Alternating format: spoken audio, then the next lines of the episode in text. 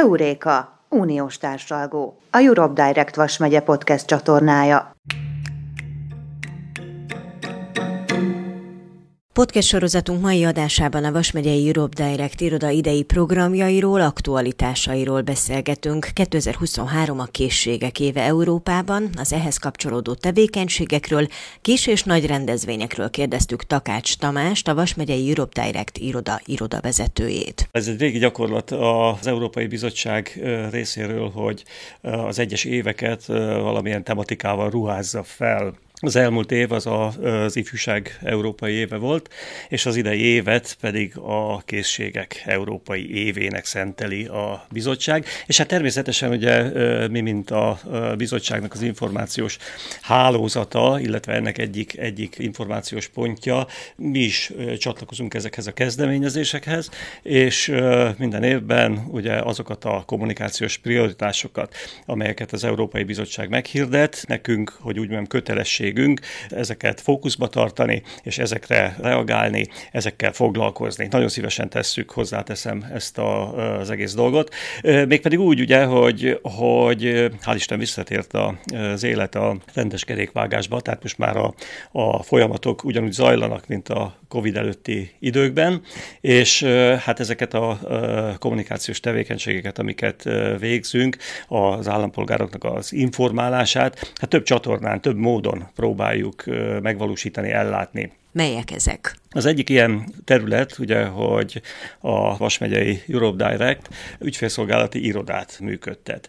Örömmel mondhatom, hogy, hogy ismerté vált már a megyében a tevékenységünk, és nagyon sokan keresik meg az ügyfélszolgálati irodánkat, és kérnek tanácsot, tájékoztatást, illetve eligazodást azokban a kérdésekben, ami európai vonatkozású. Hol érik el a Europe Direct irodát az érdeklődők? Vasmegyei irodát azt a Vasmegyei Kereskedelmi és Iparkamara működteti, és mint ilyen nagyon szoros kapcsolatban áll a vállalkozásokkal.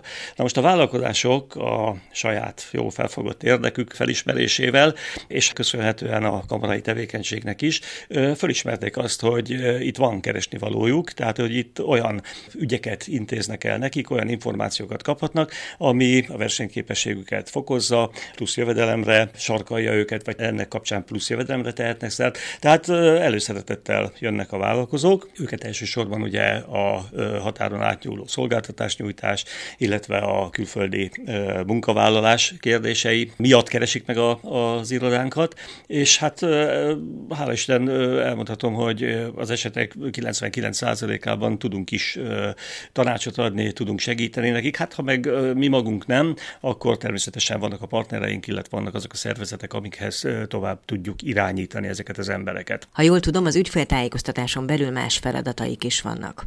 Az ügyfélszolgálatok a másik része az egyértelműen a, az ifjúság, a tanuló ifjúság, aki felkeres bennünk. Itt elsősorban a tanulmányokkal összefüggő EU-s tanácsokért, információkért, olyan leírásokért, amikből ők eszéket tudnak, szakdolgozatokat tudnak írni, tehát ez a másik vetülete az ügyfélszolgálati irodának.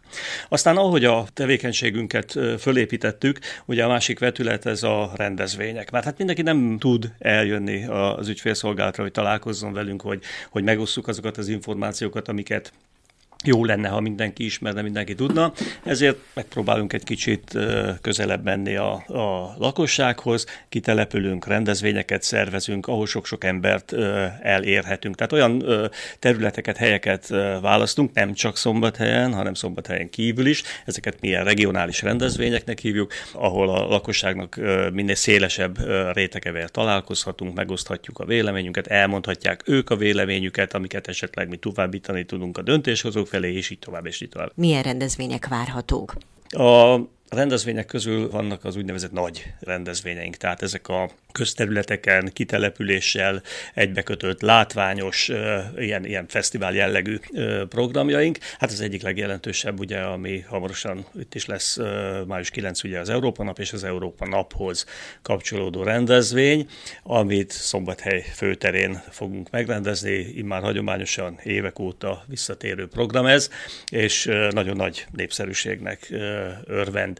Ez egy ilyen könnyed, játékos, népszerű programunk, ahol a gyerekeknek játékok állnak rendelkezésre, az idősebb korosztálynak kvízek, és hát egyáltalán ugye, aki ott megjelenik és érdeklődik, az valamilyen formában azért csak-csak kapcsolatba kerül olyan Európai Uniós kérdésekkel, amik hasznosak is számára a jövőbeli életében. Hozzáteszem, ezek, ezek mindig ugye ilyen nyereményjátékok, a kvízeknek, totóknak az eredménye alapján elég értékes nyereményeket sorsolunk ki, például az idei évben egy elektromos kerékpár lesz a fődíj, tehát próbáljuk ösztönözni a lakosságot, hogy keressenek bennünk, érdeklődjenek, tájékozódjanak Európai Uniós kérdésekbe. És ahogy mondtam, hogy ugye nem csak erre fókuszálunk, hanem próbálunk vidéki városokban, térségek években is megjelenni. Hát a ilyen nagy fesztivál jellegű, ha szabad így mondanom, rendezvény az idén két-két helyszínen vettünk ilyent tervbe. Az egyik Bükkfürdő, a másik pedig Sárvár. Ugye neki tudja itt a szűkebb környezetünkben, talán az egész országban is, hogy ezek a népszerű gyógyfürdőkről, wellnessfürdőkről ismert települések, és úgy gondoltuk, hogy a nyári szezonban hol tudjuk elérni a, az embereket szélesebb rétegekbe, hát természetesen a, a fürdőkbe, és ezért települünk ki az idei évben, és az augusztusra tervezett program, mind a kettő a Büki és a Sárvári fürdő területére. Tehát ezek azok a nagy rendezvények, amik a 2023-as évben jelen lesznek a palettán, és azt még el kell mondanom, ugye, hogy itt a legelején a beszélgetésünknek szóba jött ez a tematikus év, a készségek európai éve. Ezt a témát az Európa nap kapcsán próbáljuk meg egy kicsit fókuszba állítani, körbejárni, és ugye hát ennek a tematikus évnek több célja is van. Azt ugye már tudjuk, hogy, hogy évek óta, sok-sok év óta, ha szabad így mondanom, az Európai Bizottság zászlajára tűzte azt az elvet, hogy mennyire fontos a lakosság szempontjából az élethosszig tartó tanulás. Ezt mert tudjuk, hogy beülünk az iskolapadba, gyerekkorunkba, aztán egészen addig, amíg munkát végzünk, vagy nyugdíjba megyünk, tanulni, tanulni, tanulni kell, akkor tudunk megélni, meg egyáltalán létezni ebben a mai rohanó világban. De ennek a tematikus évnek azért az az elsődleges célja, hogy a munkaerőpiacra olyan emberek kerüljenek, akik ott megállják a helyüket, meg tudják állni a helyüket egyrészt. Másrészt meg, hogy olyan készségekkel, képességekkel legyenek az emberek fölruházva, vagy el is tudjanak helyezkedni a munkaerőpiacon. Tehát valakinek minél több szakmája van, minél több ismerete van, annál keresettebbé válik ugye a munkaerőpiac piacon, és hát nem utolsó sorban a versenyképesség javítása is ugye ennek a tematikus évnek a, a célja.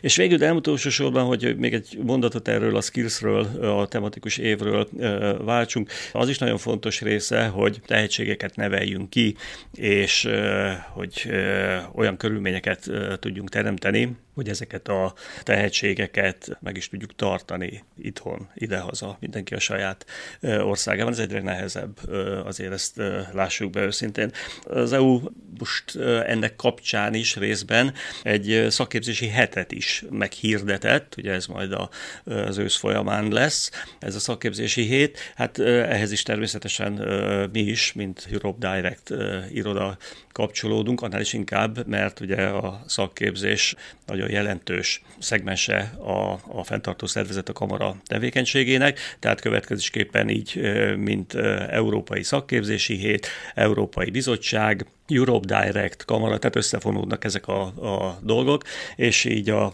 az EU szakképzési hét eseményen is természetesen részt fogunk venni. Nem csak magunk szervezzük ezeket a nagy rendezvényeket, itt számos partnerünk van, akit most már évek óta sikerrel vonunk be ezekbe a, ezekbe a tevékenységekbe. Hát gondolok itt a társ uniós hálózatoknak a képviselőire, EURES, Eurodesk, vagy éppen ugye a dokumentációs központ, az Európai Dokumentációs Központ, amit itt az ELTE működtet, és hát nagyon szoros kapcsolatban vagyunk civil szervezetekkel, és nagyon jól tudunk, hál' Isten, együttműködni velük, akár a rendezvények, akár az információszolgáltatás egyéb területeit illetően is. Nem csak ők vannak intézmények, akikkel kapcsolatban vannak, hanem például a középiskolák is, hiszen még csak március van, de már így is több kisebb rendezvény is volt, tehát nevezhetjük azért ezeket rendezvénynek. Ezek az úgynevezett EU tanórák. Igen, talán onnét indulnak el, hogy a, az Európai Bizottság azért a zöld Európa kérdését, illetve a digitális Európa kérdését, ezt nagyon előtérbe helyezte, tehát ezek a fő prioritások itt Európában most, és próbáljuk elsősorban a középiskolás, egyetemista korosztály körein belül elmondani azt, hogy mire kell odafigyelni, miért fontosak ezek a dolgok, és egyáltalán hogyan tudja ez segíteni a mi életünket itt az Európai Unióban, vagy akár Magyarországon. Az EU tanórák azért tartom rendkívül fontosnak, és, és most ebben az időszakban az Európai Bizottság is külön hangsúlyt helyezett arra, hogy, hogy az általános középiskolás iskolákban, de egyetemeken, főiskolákon is természetesen, csak ugye más-más tematikával megjelenjünk, és a diákokat egy kicsit bevonjuk az Európai Uniós folyamatokba. Azt látjuk és azt tapasztaljuk, hogy sokszor, sok helyen érintik az Európai Uniós kérdésköröket a tananyagban, a, a normál tananyagban a, a diákok, de mi úgy próbáljuk ezeket az EU tanórákat felépíteni, hogy valamilyen tematika köré, és akkor egy-egy kérdést, egy-egy témát körbejárunk. Gondolok itt ilyenre, mint mit nyújt a fiataloknak az Európai Unió, milyen lehetőségeket teremt, vagy az önkéntesség kérdése. Tehát ami, ami számukra egy kicsit izgalmas, érdekes lehet, és, és a jövőket illetően segítheti a továbbtanulásukat, segítheti a, a későbbi életüket.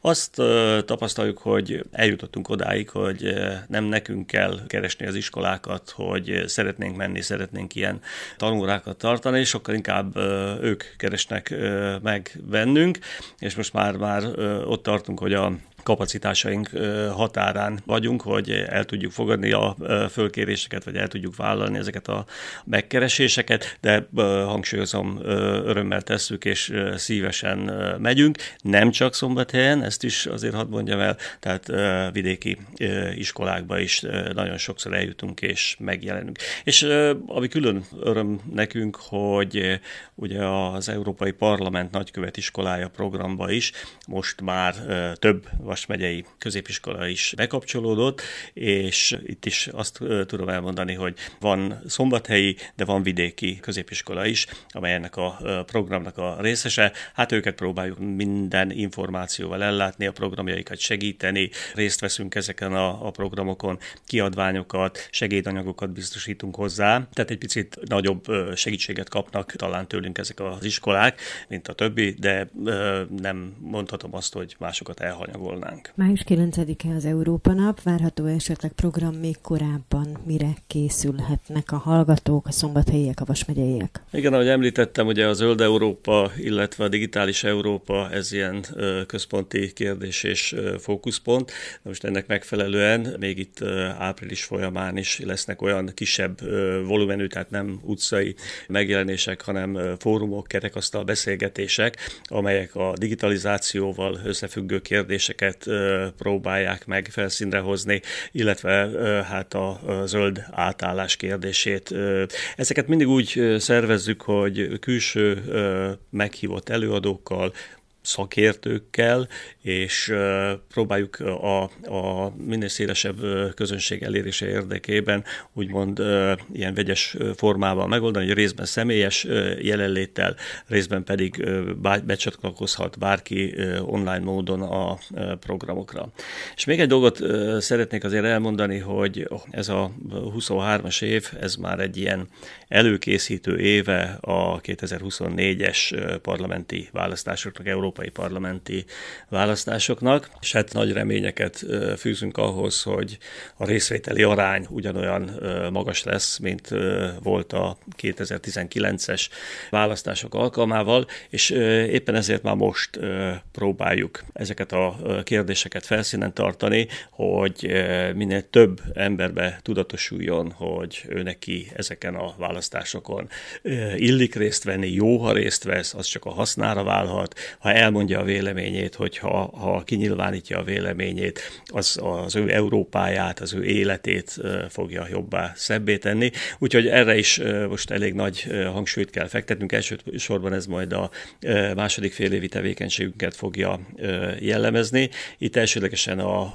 az első választók megnyerése a cél, tehát a 18. életévüket bekötöltött személyek, tehát itt megint csak a, a középiskolákba találjuk meg ugye azt a korosztályt, aki az első választásra jogosult lesz, tehát nekik próbáljuk hangsúlyozni és elmondani, hogy milyen szerepe van az Európai Parlamentnek, mennyire fontos a tevékenysége, milyen döntéseket hoz, hogyan valósulnak meg ezek, hogyan képeződnek le ezek a saját régiónkban, és így tovább. Tehát nagyon fontosnak tartjuk, hogy részesei legyünk annak a, a tevékenységnek, ami hát meggyőzi az embereket, hogy ezeken a parlamenti választásokon igen részt kell venniük. Takács Tamásnak köszönjük a beszélgetést. Ha további hírekre, információkra van szükségük, akkor érdemes követni a Europe Direct Vas oldalát a legnagyobb közösségi portálon, és hogyha esetleg lemaradtak róla, akkor podcast csatornánkon meghallgathatják az előző évad beszélgetéseit is. Tartsanak velünk legközelebb is.